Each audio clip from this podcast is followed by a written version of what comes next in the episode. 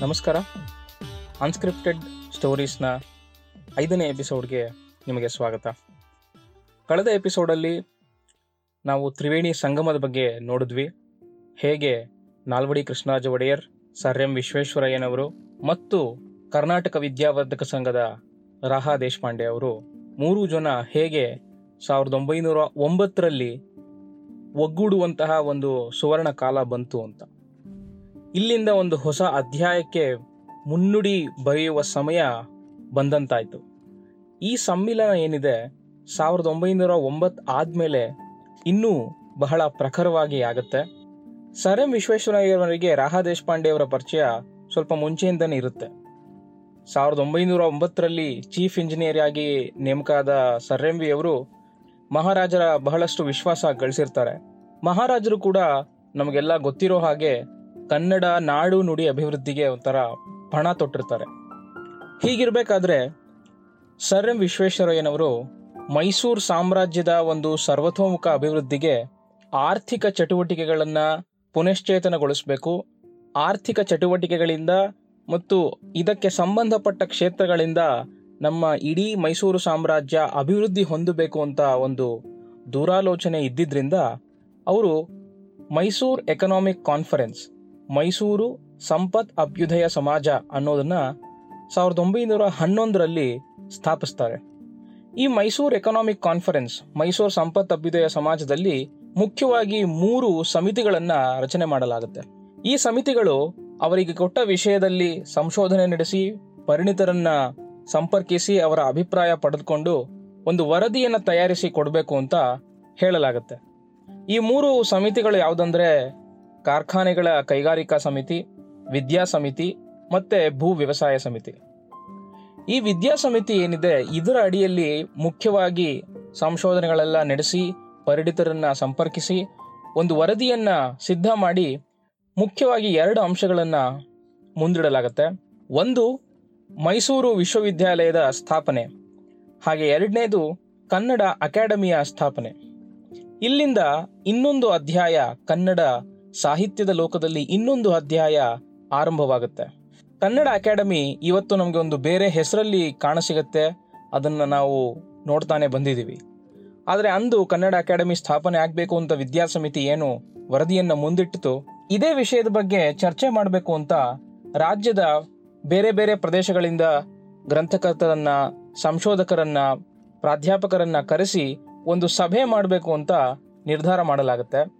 ಇದೇ ರೀತಿ ಸಾವಿರದ ಒಂಬೈನೂರ ಹನ್ನೆರಡರಲ್ಲಿ ಶ್ರೀ ಬಿ ಎಂ ಶ್ರೀಕಂಠಯ್ಯನವರು ಈ ಒಂದು ಸಭೆಯನ್ನು ಏರ್ಪಡಿಸ್ತಾರೆ. ಇದರಲ್ಲಿ ಬಹಳಷ್ಟು ಸಾಹಿತಿಗಳು, ಸಂಶೋಧಕರು ಭಾಗವಹಿಸಿರ್ತಾರೆ. ಮೈಸೂರಿನ ಗಾರ್ಡನ್ ಪಾರ್ಕ್ನಲ್ಲಿರುವ ಡಿಸ್ಟ್ರಿಕ್ಟ್ ಆಫೀಸರ್ ಕಚೇರಿಯಲ್ಲಿ ಈ ಸಭೆನ ಸೇರಿಸ್ತಾರೆ. ಬೆಳಗ್ಗೆ ಆರು ಗಂಟೆಯಿಂದ ಹನ್ನೊಂದು ಗಂಟೆವರೆಗೆ ಬಿ ಎಂ ಶ್ರೀಕಂಠಯ್ಯನವರು ಮತ್ತು ಮತ್ತಿತರು ಉಪನ್ಯಾಸಗಳನ್ನು ನೀಡ್ತಾರೆ.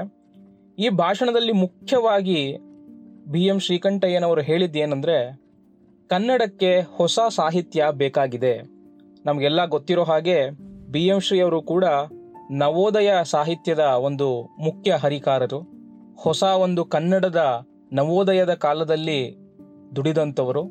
ಇದೇ ಸಮಯಕ್ಕೆ ಅವರು ನವೋದಯ ಸಾಹಿತ್ಯಕ್ಕೆ ನೀಡುತ್ತಿದ್ದ ಕೊಡುಗೆಯ ಸರಿಸಮಾನವಾಗಿ ಅದಕ್ಕೆ ಒಂದು ಸಂಸ್ಥೆಯ ಅಗತ್ಯವಿದೆ. ಆ ಸಂಸ್ಥೆಯಲ್ಲಿ ಮುಖ್ಯ ಧ್ಯೇಯೋದ್ದೇಶ ಏನಾಗಿರಬೇಕು ಅಂದರೆ ಕನ್ನಡದ ಒಂದು ಹೊಸ ಸಾಹಿತ್ಯದ ಅನ್ವೇಷಣೆ ಆಗಬೇಕು, ಹೊಸ ಸಾಹಿತ್ಯ ಬರಬೇಕು, ಹೊಸ ಲೇಖಕರು ಆಚೆ ಬರಬೇಕು ಅನ್ನೋದು ಮುಖ್ಯ ಉದ್ದೇಶವಾಗಿರುತ್ತೆ.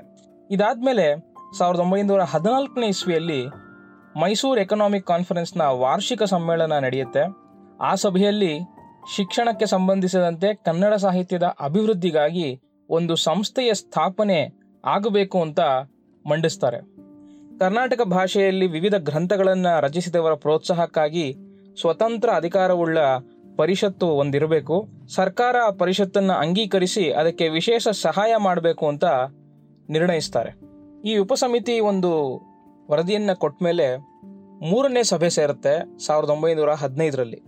ಈ ಸಭೆಯಲ್ಲಿ ಕನ್ನಡ ಅಕಾಡೆಮಿಯ ಸ್ಥಾಪನೆ ಆಗಬೇಕು ಅಂತ ನಿರ್ಧಾರ ಆಗುತ್ತೆ. ಅದರಂತೆ ಮೇ ಮೂರನೇ ತಾರೀಕು ಸಾವಿರದ ಒಂಬೈನೂರ ಹದಿನೈದರಲ್ಲಿ ಕನ್ನಡ ಅಕಾಡೆಮಿಯ ಸ್ಥಾಪನೆಗಾಗಿ ಮೊದಲ ಸಮ್ಮೇಳನ ಪ್ರಾರಂಭವಾಗುತ್ತೆ. ಡಿ ವಿ ಜಿಯವರು ಈ ಕಾರ್ಯಕ್ರಮಕ್ಕೆ ಬಂದಿರ್ತಾರೆ. ಅವರು ಈ ಸಮ್ಮೇಳನದ ಕುರಿತು ಅವರ ಜ್ಞಾಪಕ ಚಿತ್ರಶಾಲೆ ಪುಸ್ತಕದಲ್ಲಿ ಹೀಗೆ ಬರೆದಿರ್ತಾರೆ. ಡಿ ವಿ ಜಿ ಅವ್ರು ಹೇಳುವಂತೆ, ಬೆಂಗಳೂರಿನ ಸೆಂಟ್ರಲ್ ಕಾಲೇಜ್ ಎದುರುಗಡೆ ಇರುವ ಈಗಿನ ಆರ್ಟ್ಸ್ ಅಂಡ್ ಸೈನ್ಸ್ ಕಾಲೇಜ್ ಕಟ್ಟಡದ ನಡುವೆ ಒಂದು ಸಭಾ ಮಂದಿರದಲ್ಲಿ ಈ ಸಮ್ಮೇಳನ ನಡೆಯುತ್ತೆ. ಈ ಸಮ್ಮೇಳನ ಪ್ರಾರಂಭವಾಗ್ತಿದ್ದಂತೆ ಮೊದಲು ಚರ್ಚೆಯಾಗಿದ್ದು ಮತ್ತು ನಿರ್ಣಯವಾಗಿದ್ದು ಇದರ ಹೆಸರು. ಇಲ್ಲಿಯವರೆಗೂ ನಮ್ಮ ಈ ಪಾಡ್ಕ್ಯಾಸ್ಟ್ನಲ್ಲಿ ಒಂದು ಸಂಸ್ಥೆಯ ಬಗ್ಗೆನೇ ಮಾತಾಡ್ತಾ ಬಂದಿರೋದು. ಆ ಸಂಸ್ಥೆಯ ಹಿನ್ನೆಲೆ ಯಾಕೆ ಬೇಕಾಯಿತು, ಹೇಗೆ ಬಂತು, ಯಾರ್ಯಾರು ಅದಕ್ಕೆ ಸಹಾಯ ಮಾಡಬೇಕಾಯಿತು, ಇದೆಲ್ಲ ತಿಳ್ಕೊಂಡು ಬಂದಿದ್ದು ಈ ಘಟ್ಟಕ್ಕೆ. ಈ ಸಂಸ್ಥೆಗೆ ಒಂದು ನಾಮಕರಣ ಮಾಡ್ತಾರೆ. ಅದೇ ಕನ್ನಡ ಸಾಹಿತ್ಯ ಪರಿಷತ್ತು. ಮೊದಲಿಗೆ ಕರ್ನಾಟಕ ಸಾಹಿತ್ಯ ಪರಿಷತ್ತು ಅಂತ ಶುರುವಾದ ಈ ಸಂಸ್ಥೆ ಕಾಲಕ್ರಮೇಣ ಅದರ ಹೆಸರನ್ನ ಕನ್ನಡ ಸಾಹಿತ್ಯ ಪರಿಷತ್ತು ಅಂತ ಮಾಡ್ತಾರೆ. ಈ ಸಮ್ಮೇಳನ ಏನು ನಡೀತಾ ಇತ್ತು ಸಾವಿರದ ಒಂಬೈನೂರ ಹದಿನೈದರಲ್ಲಿ ಇದನ್ನೇನೆ ಮೊದಲನೆಯ ಕನ್ನಡ ಸಾಹಿತ್ಯ ಸಮ್ಮೇಳನ ಅಂತ ಕೂಡ ನಾವು ತಿಳಿಬಹುದು. ಈ ಸಮ್ಮೇಳನದಲ್ಲಿ ಇನ್ನೊಂದು ವಿಷಯ ಚರ್ಚೆಯಾಗಿ ಮತ್ತು ನಿರ್ಣಯವಾಗಿದ್ದು ಬಾಂಬೆ, ಮಡ್ರಾಸ್, ಹೈದರಾಬಾದ್, ಕೊಡಗು ಈ ಪ್ರಾಂತ್ಯಗಳಲ್ಲೆಲ್ಲ ಕನ್ನಡ ಸಾಹಿತ್ಯ ಪರಿಷತ್ತಿಗೆ ಶಾಖೆಗಳಿರಬೇಕು ಮತ್ತು ಆ ಪ್ರಾಂತ್ಯದ ಕನ್ನಡದ ಅಭಿವೃದ್ಧಿಗೆ ಆ ಶಾಖೆಗಳು ದುಡಿಬೇಕು ಅಂತ.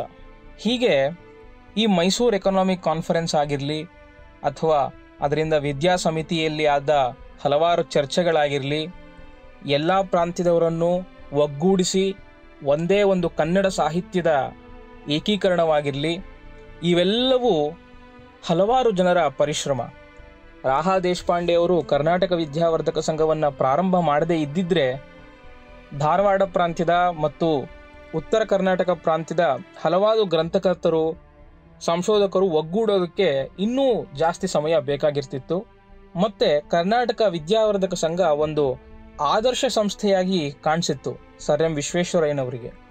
ಇದೇ ರೀತಿ ಒಂದು ರಾಜ್ಯವ್ಯಾಪಿ ಕೆಲಸ ಮಾಡಬಲ್ಲ ಒಂದು ಸಂಸ್ಥೆ ಬೇಕಾಗಿದೆ. ಬಿ ಎಂ ಶ್ರೀಕಂಠಯ್ಯನವರು ಹೇಳಿದಂತೆ ಒಂದು ಕನ್ನಡಕ್ಕೆ ಹೊಸ ಸಾಹಿತ್ಯವೂ ಬೇಕಾಗಿದೆ. ನವೋದಯ ಸಾಹಿತ್ಯ ಬೆಳೆಯುವಂತಹ ಒಂದು ಕಾಲಘಟ್ಟದಲ್ಲಿ ಈ ಸಂಸ್ಥೆ ಬೇಕಾಗಿತ್ತು. ಈ ಎಲ್ಲ ಒಂದು ಶಕ್ತಿಗಳು ಕೂಡಿ ಬಂದು ಕನ್ನಡ ಸಾಹಿತ್ಯ ಪರಿಷತ್ತಿನ ಉಗಮವಾಗುತ್ತೆ. ನಾಲ್ವಡಿ ಕೃಷ್ಣರಾಜ ಒಡೆಯರ್ ಅವರು ಸರ್ ಎಂ ವಿಶ್ವೇಶ್ವರಯ್ಯನವರು ರಾಹಾ ದೇಶಪಾಂಡೆಯವರು ಅವರಲ್ಲದೆ ಎಷ್ಟೋ ಜನ ಪ್ರಮುಖರಾದ ಎಚ್ ಪಿ ನಂಜುಂಡಯ್ಯನವರು, ಬೆಳ್ಳಾವೆ ವೆಂಕಟನಾರಾಯಣಪ್ಪನವರು, ಕರ್ಪೂರ ಶ್ರೀನಿವಾಸರಾವ್ ಅವರು, ಅಚ್ಯುತರಾವ್ ಅವರು, ಬಹದ್ದೂರ್ ಶ್ಯಾಮರಾವ್, ಆಲೂರು ವೆಂಕಟರಾಯರು ಬಿ ಎಂ ಶ್ರೀಕಂಠಯ್ಯನವರು, ಆ ಕಾಲದಲ್ಲಿ ಕನ್ನಡ ನಾಡು ನುಡಿ ಅಭಿವೃದ್ಧಿಗೆ ಹೋರಾಡಿದ ಹಲವಾರು ಗಣ್ಯರು ಒಂದೇ ಕಡೆಗೆ ಬಂದು ಒಂದು ಸಂಸ್ಥೆಯನ್ನ ಹುಟ್ಟು ಹಾಕ್ತಾರೆ ಅಂದ್ರೆ ಅದು ಸಾಮಾನ್ಯದ ಮಾತೇ ಅಲ್ಲ. ಅವರೆಲ್ಲರ ಒಂದು ಶಕ್ತಿ ಕನ್ನಡ ಸಾಹಿತ್ಯ ಪರಿಷತ್ತಿಗೆ ದಾರಿಯಾಗಿ ಎರೆದಿರ್ತಾರೆ. ಆ ಶಕ್ತಿಯಿಂದ ಪ್ರಾರಂಭವಾದ ಕನ್ನಡ ಸಾಹಿತ್ಯ ಪರಿಷತ್ತು ಇಲ್ಲಿಯವರೆಗೆ ಎಂಬತ್ನಾಲ್ಕು ಸತತ ಕನ್ನಡ ಸಾಹಿತ್ಯ ಸಮ್ಮೇಳನಗಳನ್ನು ಮಾಡ್ತಾ ಬಂದಿದೆ. ಸಾವಿರದ ಐನೂರ ಮೂವತ್ತ್ಮೂರು ಪುಸ್ತಕಗಳನ್ನು ಪ್ರಕಟಿಸಿದೆ. ಇದಷ್ಟೇ ಅಲ್ಲದೆ ಎಷ್ಟೋ ಜನ ಕವಿಗಳಿಗೆ, ಗ್ರಂಥಕರ್ತರಿಗೆ ಭಾಷಾ ತಜ್ಞರಿಗೆ ಎಲ್ಲರಿಗೂ ಒಂದು ಸೂರನ್ನು ಕಲ್ಪಿಸಿ ಅಪಾರ ಕೊಡುಗೆಯನ್ನು ಕೊಟ್ಟಿದೆ. ಹಲವಾರು ಕನ್ನಡ ಪ್ರೇಮಿಗಳ ಒಂದು ಪರಿಶ್ರಮ ಇಂದು ನಮಗೆ ಕಾಣಿಸ್ತಾ ಇರುವ ಕನ್ನಡ ಸಾಹಿತ್ಯ ಪರಿಷತ್ತು. ನಾನು ಈ ಪಾಡ್ಕಾಸ್ಟ್ ಶುರು ಮಾಡಬೇಕಾದ್ರೆ ಕನ್ನಡ ಸಾಹಿತ್ಯ ಪರಿಷತ್ತೇ ಯಾಕೆ ಅಂತ ಕೇಳ್ಕೊಂಡಾಗ ಬಹಳಷ್ಟು ಕಮ್ಮಿ ಜನಕ್ಕೆ ಗೊತ್ತು ಕನ್ನಡ ಸಾಹಿತ್ಯ ಪರಿಷತ್ ಅಂತ ಒಂದಿದೆ. ಅದು ಯಾವಾಗ ಸ್ಥಾಪನೆ ಆಯಿತು, ಯಾಕೆ ಸ್ಥಾಪನೆ ಆಯಿತು, ಮತ್ತೆ ಅದರ ಒಂದು ಪ್ರಸ್ತುತತೆ ಏನು? ಅಂದ್ರೆ ಈಗ ಕನ್ನಡ ಸಾಹಿತ್ಯ ಪರಿಷತ್ತು ಇವರು ಸ್ಥಾಪನೆ ಮಾಡಿದ್ರು, ಇಷ್ಟು ಸಾಹಿತ್ಯ ಸಮ್ಮೇಳನಗಳಾಗಿದೆ, ಇಷ್ಟು ಪುಸ್ತಕಗಳನ್ನ ಪ್ರಕಟಣೆ ಮಾಡಿದ್ದಾರೆ, ಇಷ್ಟೆಲ್ಲ ತಿಳ್ಕೊಂಡ್ರೆ ಒಂದು ಇತಿಹಾಸ ತಿಳ್ಕೊಂಡ್ರಷ್ಟೇ ಆಯ್ತು. ಇತಿಹಾಸ ತಿಳ್ಕೊಳ್ಳೋದು ಕೂಡ ಒಂದು ಮುಖ್ಯ ಭಾಗ. ಆದರೆ ಆದರೆ ಕನ್ನಡ ಸಾಹಿತ್ಯ ಪರಿಷತ್ತಿನ ಜೊತೆಗೆ ನಾವ್ ಏನ್ ಮಾಡೋದಕ್ಕೆ ಸಾಧ್ಯ ಇವತ್ತಿನ ದಿವಸ? ಕನ್ನಡವನ್ನ ಬೆಳೆಸೋದು ಅಂದ್ರೆ ಕನ್ನಡವನ್ನ ಮಾತಾಡೋದು, ಕನ್ನಡವನ್ನ ಎಲ್ಲ ಕಡೆ ಹರಡಿಸ್ಬೇಕು ಅಂತ ತುಂಬಾ ಈಗ ಕರೆಗಳು, ಕೂಗುಗಳು ಬರ್ತಾನೆ ಇವೆ. ಆದರೆ ಒಬ್ಬ ಕನ್ನಡಿಗನಾಗಿ ನಾವು ಏನು ಮಾಡ್ಬೋದು? ನಮ್ಮ ಹಿರಿಯರು ಮಾಡಿದಂತೆ ಕನ್ನಡ ಸಾಹಿತ್ಯ ಪರಿಷತ್ತನ್ನೇ ಹುಟ್ಟಾಕ್ಬಿಟ್ರು ಅವರು.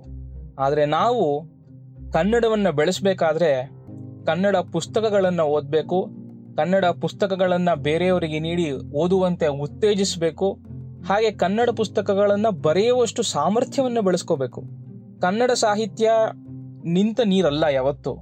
ಆದರೆ ಮುಂದೆ ಹೋಗಬೇಕಾದ್ರೆ ಯುವ ಜನರು ಕನ್ನಡ ಸಾಹಿತ್ಯವನ್ನು ಓದೋದಷ್ಟೇ ಅಲ್ಲ, ಕನ್ನಡ ಸಾಹಿತ್ಯವನ್ನ ಬರೆದು ಕನ್ನಡ ಸಾಹಿತ್ಯವನ್ನ ಇನ್ನೂ ಮುಂದಕ್ಕೆ ಕರ್ಕೊಂಡು ಹೋಗೋ ಒಂದು ಜವಾಬ್ದಾರಿಯನ್ನ ತಗೋಬಹುದು. ಅದಕ್ಕೆ ಮುಖ್ಯವಾಗಿ ಬೇಕಾಗಿರುವುದು ಮೊದಲಿಗೆ ನಾವೆಲ್ಲ ಕನ್ನಡ ಪುಸ್ತಕಗಳನ್ನು ಓದಬೇಕು, ಕನ್ನಡ ಪುಸ್ತಕಗಳ ಬಗ್ಗೆ ಜಾಸ್ತಿ ಸಂಶೋಧನೆಯಾಗಲಿ, ಜಾಸ್ತಿ ಮಾತನಾಡಬೇಕು.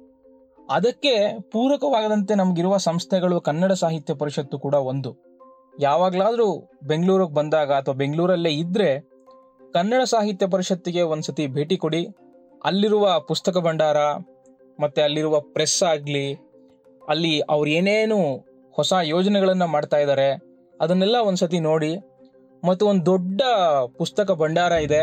ಯಾವುದಾದ್ರೂ ಒಂದು ಪುಸ್ತಕನ ತಗೊಳ್ಳಿ. ಕನ್ನಡ ಪುಸ್ತಕ ಓದುವ ಹವ್ಯಾಸವನ್ನ ಶುರು ಮಾಡಿ. ನೀವು ಮುಂಚೆಯಿಂದನೇ ಕನ್ನಡ ಓದ್ತಾ ಇದ್ರೆ ಇನ್ನೂ ಹಲವಾರು ಬೇರೆ ಬೇರೆ ಪುಸ್ತಕಗಳನ್ನು ತೆಗೆದುಕೊಂಡು ನಿಮ್ಮ ಆಪ್ತರಿಗೆ ಕೊಡಿ. ಹಾಗೂ ಕನ್ನಡವನ್ನ ಉತ್ತೇಜಿಸಿ. ಕನ್ನಡ ಸಾಹಿತ್ಯ ಪರಿಷತ್ತು ಇವತ್ತು ನಮಗೆ ಒಂದು ಸಾಹಿತ್ಯ ಲೋಕಕ್ಕೆ ಒಂದು ಸ್ಥ, ಸಂಸ್ಥೆಯಾಗಷ್ಟೇ ಇರಬಹುದು ಅಥವಾ ಕಾಣಿಸ್ಕೊಳ್ತಾ ಇರಬಹುದು. ಆದರೆ ಅದು ಏಕೀಕರಣದ ಸಮಯದಲ್ಲಿ ಮಾಡಿದ ಕೊಡುಗೆಗಳನ್ನು ನಾವು ಮರೆಯೋದಕ್ಕೆ ಸಾಧ್ಯ ಇಲ್ಲ. ಹೇಗೆ ಎಲ್ಲರನ್ನು ಒಗ್ಗೂಡಿಸೋದಕ್ಕೆ ಪುಸ್ತಕಗಳ ಮುಖಾಂತರ ಜನರನ್ನ ಒಗ್ಗೂಡಿಸ್ಬೇಕಿತ್ತು. ಪುಸ್ತಕಗಳು ಎಂಥ ಒಂದು ಒಳ್ಳೆ ಮಾಧ್ಯಮವಾಗಿತ್ತು ಆ ಕಾಲದಲ್ಲಿ ಅಂತ ನಮಗೆ ಅರ್ಥ ಆಗ್ಲೇಬೇಕು. ಸೊ ಆಗಿನ ಕಾಲದ ಲೇಖಕರು ಎಲ್ಲರನ್ನೂ ಒಗ್ಗೂಡಿಸೋದಕ್ಕಾಗಿ ಪುಸ್ತಕಗಳ ಒಂದು ಮಾಧ್ಯಮವನ್ನು ಉಪಯೋಗಿಸಿ ಕನ್ನಡದ ಏಕೀಕರಣ, ಕರ್ನಾಟಕದ ಏಕೀಕರಣಕ್ಕೆ ಒಂದು ನಾಂದಿಯನ್ನು ಹಾಡಿದ್ರು. ಇದೆಲ್ಲದನ್ನ ಇತಿಹಾಸ ಎಲ್ಲ ತಿಳ್ಕೊಂಡಾದ್ಮೇಲೆ ಕನ್ನಡನ ಉಳಿಸ್ಬೇಕು, ಬೆಳೆಸ್ಬೇಕು ಅನ್ನೋರು ಕನ್ನಡ ಪುಸ್ತಕಗಳನ್ನ ಓದಕ್ಕೆ ಶುರು ಮಾಡಬೇಕು, ಮತ್ತೆ ಕನ್ನಡ ಪುಸ್ತಕಗಳನ್ನ ಬರೆಯೋದ ಕಡೆಗೆ ಒಂದು ಚಿಂತನೆ ನಡೆಸಬೇಕು ಅಂತ ನನ್ನ ಅಭಿಪ್ರಾಯ. ಈ ಐದು ಎಪಿಸೋಡಲ್ಲಿ ನನಗೆ ಸಾಧ್ಯವಾದಷ್ಟು ಕನ್ನಡ ಸಾಹಿತ್ಯ ಪರಿಷತ್ತು ಮತ್ತೆ ಅದಕ್ಕೆ ಶ್ರಮಿಸಿದವರ ಬಗ್ಗೆ ಹೇಳಕ್ಕೆ ಪ್ರಯತ್ನ ಪಟ್ಟಿದ್ದೀನಿ ಮುಂದಿನ ಸೀರೀಸ್ ಅಲ್ಲಿ ಇನ್ನೊಂದು ಸಂಸ್ಥೆ ಅಥವಾ ಇನ್ನೊಂದು ಕನ್ನಡದ ಕೊಡುಗೆಯ ಬಗ್ಗೆ ಮಾತನಾಡ್ತೀನಿ. ಅಲ್ಲಿಯವರೆಗೆ ಕೇಳಿದ್ದಕ್ಕಾಗಿ ಧನ್ಯವಾದಗಳು. ಇದು ಅನ್ಸ್ಕ್ರಿಪ್ಟೆಡ್ ಕಥೆಗಳು.